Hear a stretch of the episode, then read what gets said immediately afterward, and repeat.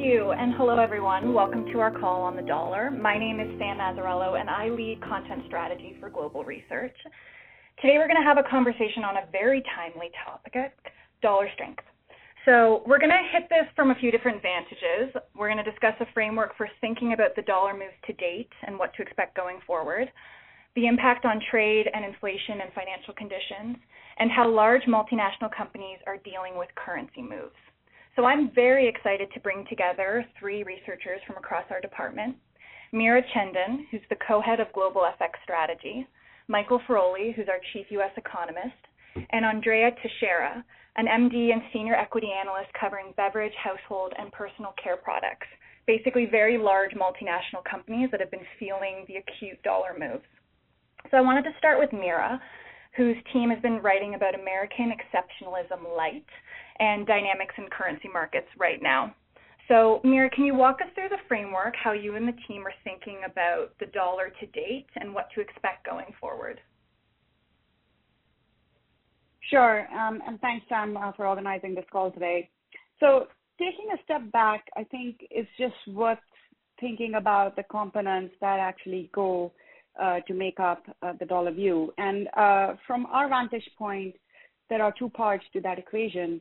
Uh, the first one is what is going on in terms of growth fundamentals, economic activity within the U.S., uh, and the second one is what is going on outside the U.S. along those same dimensions. And you know, one could clearly see that the most dollar supportive environment would be one of pure U.S. exceptionalism, where both parts of the equation are working in the same direction, i.e., if U.S. Uh, you know is hitting it out of the ballpark, in terms of uh, in terms of growth, and the rest of the world is weakening, that would be pure U.S. exceptionalism. Um, and that was, you know, parts of that is what we saw earlier in the year uh, in in 2022.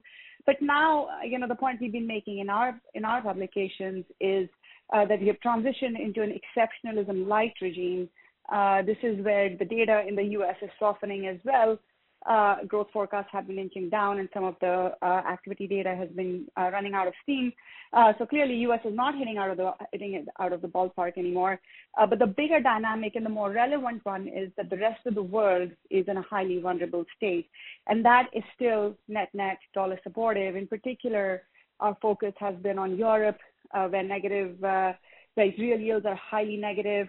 The ECB is constrained on how much it can actually do in terms of rate hikes and there's a massive energy dependent story uh, with an outlook uh, basically for a, for a recession.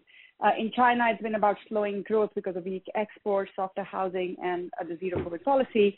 And environment, uh, as a result of this U.S. exceptionalism light dynamic, is still net net dollar supportive uh, and, and dollar bullish in our view. So, in terms of specific targets, the two to keep in mind is um, our long-standing target for euro dollar, which we've been looking Uh, for it to test 95.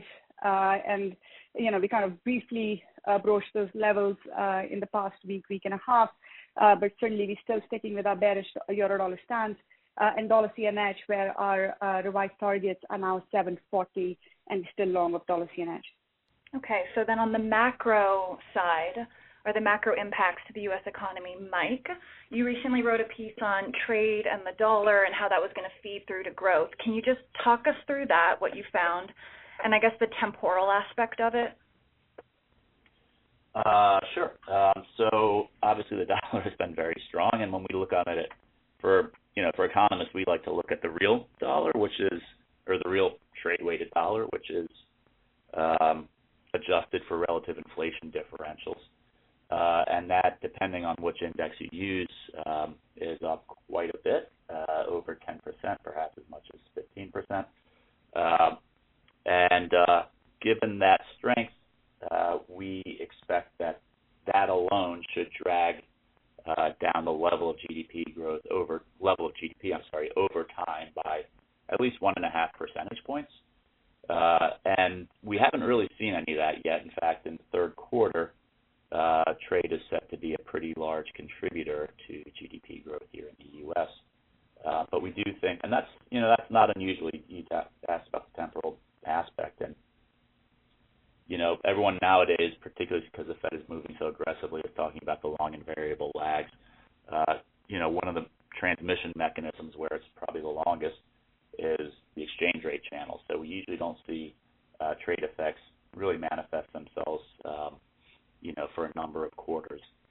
And you know, you can see that in you know the econometrics, which isn't very visceral, but just to take a recent example, if you think about um, the dollar move uh, in late 2014, which obviously continued on in 15, you were still feeling uh, the manufacturing, you know, suck wind into, you know, well into 2016. So um, we're expecting the latest dollar move to continue to weigh on growth, you know, even into 2024. For next year, we have uh, trade subtracting um, uh, about a percentage point, but then we have that, uh, you know, continuing on into um, uh, into 24. So we do think it's, you know, it, it spells pretty bad outcomes overall for manufacturers going forward.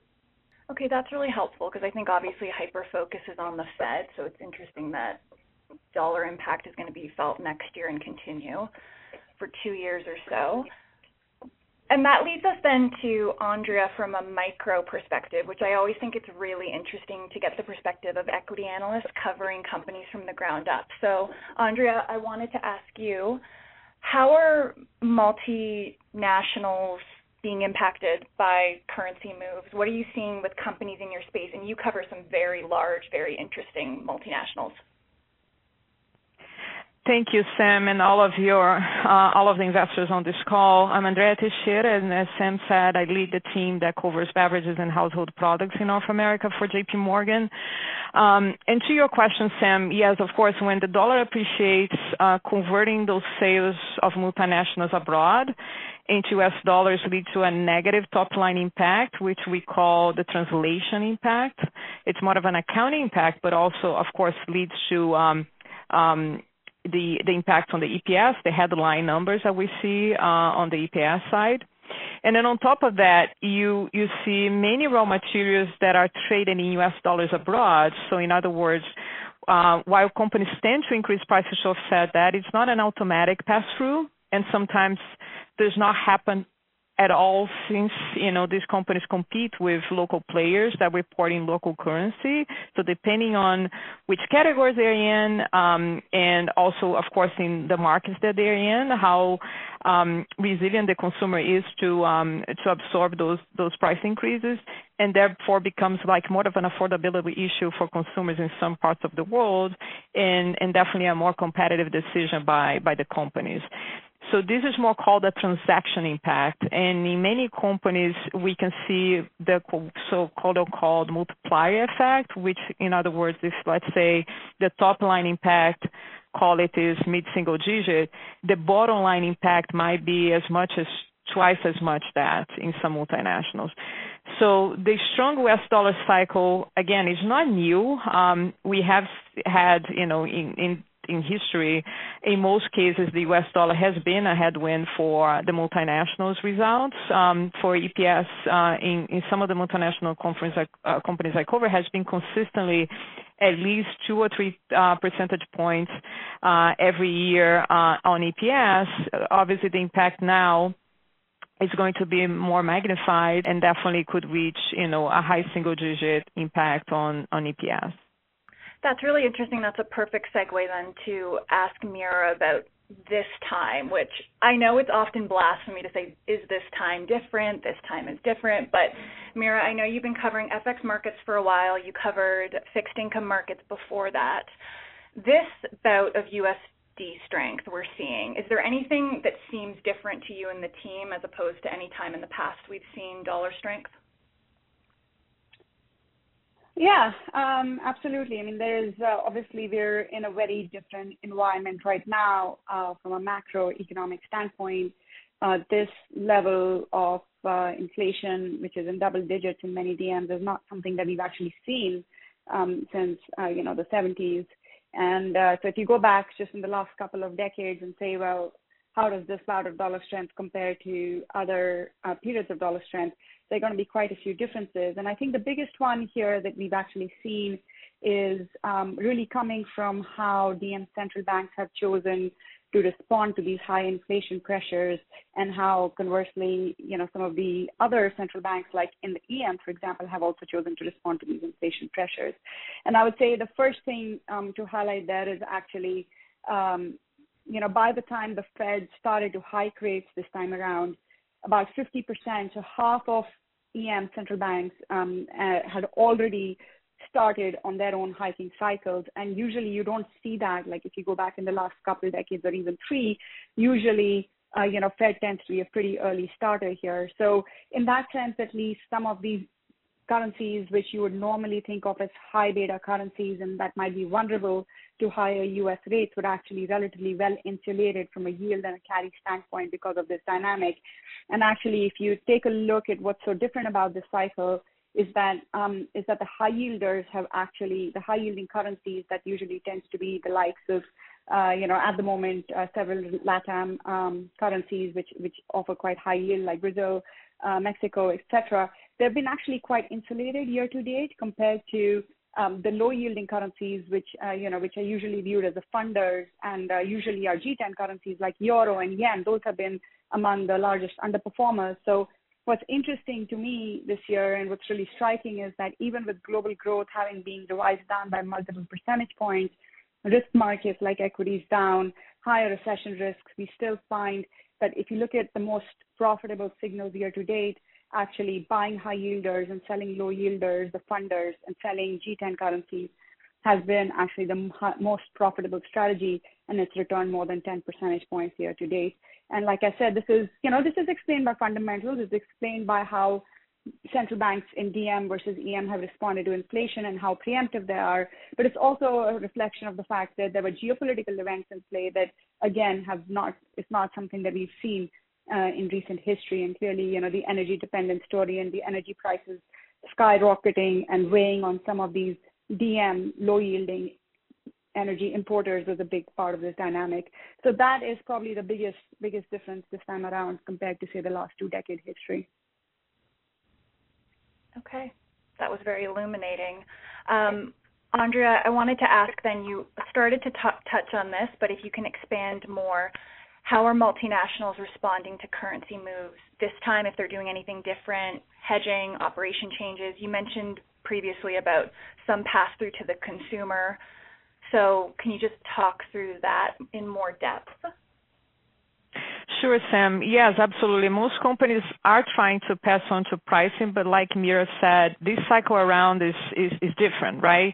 Uh, the weakness is not coming from the EM currencies, but the DM currencies, as you said, even the, you know, the Japanese yen, um, where these places where traditional inflation is, is low. So that's harder for the multinationals that I cover to fully offset this price increase with price increases because the retailers and the consumers are just not used and there are places where you see a lot of private labels, so you can't really competitively pass through everything.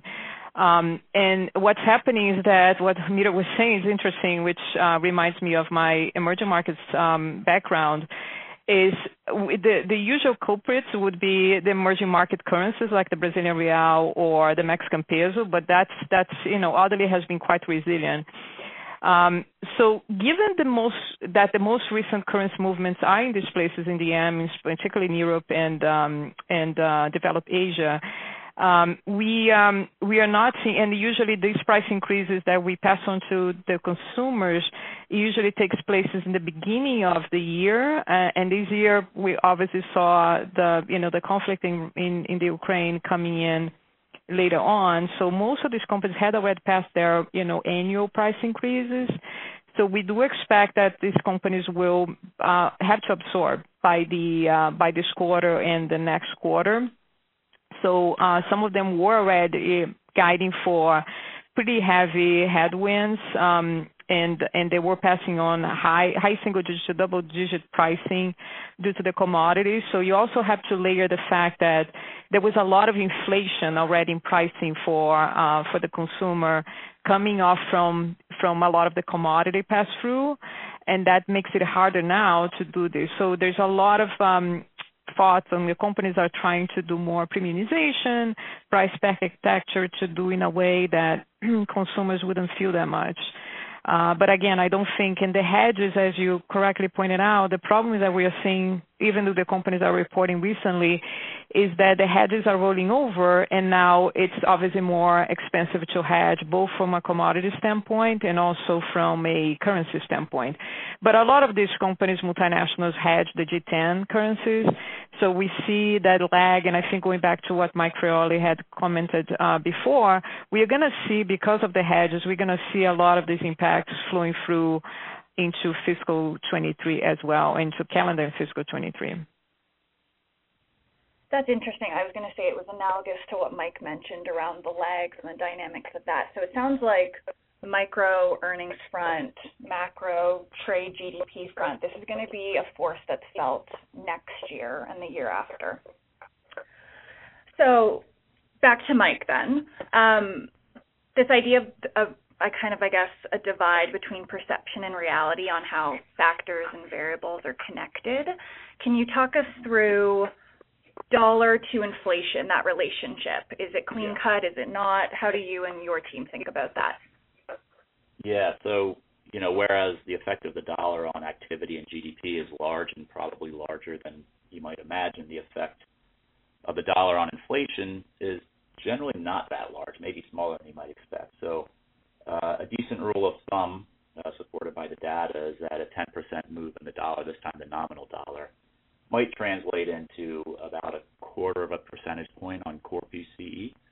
Uh, so with core PCE running, you know, around close to 5%, uh, 3 percentage points above its target, you know, that's kind of, uh, uh, it's not going to get you there, right? Uh, now, that's not to say that global factors won't uh, uh, help support us. I mean, I think there are global factors beyond just the dollar that should uh, take pressure off of import prices as we see, you know, growth abroad soften more than domestically, and supply chains apparently improving around the world. But the direct effect of the dollar is, uh, as I said, historically it's been measured to be, um, you know, probably not a game changer for uh, the inflation outlook, but you know, it does help. Every little bit helps here, and, and certainly having a stronger dollar um, uh, is a move in the right direction. And we have seen to be sure, uh, core import prices, which is ex-fuel import prices, decline each of the past four months. Uh, so presumably we may start seeing that in core goods prices in CPI and PCE reports. Okay. And then last question for you on the macro front, financial conditions and the Fed does the dollar strength um, does it have any impact on what the Fed may or may not do going forward? And then I want to acknowledge that this is a slightly normative question, but in your view, is there such a thing as too much dollar strength? Is that a possibility? Yeah, I mean the dollar strength is, you know, it's a feature, not a flaw of the Fed's tightening. Uh, you know, there are several transmission mechanisms, and the exchange rate channel is one of them. Uh, so, you know, the, the move up in the dollar the move up in mortgage rates, the decline in equity prices. These are all things that the Fed is trying to engineer.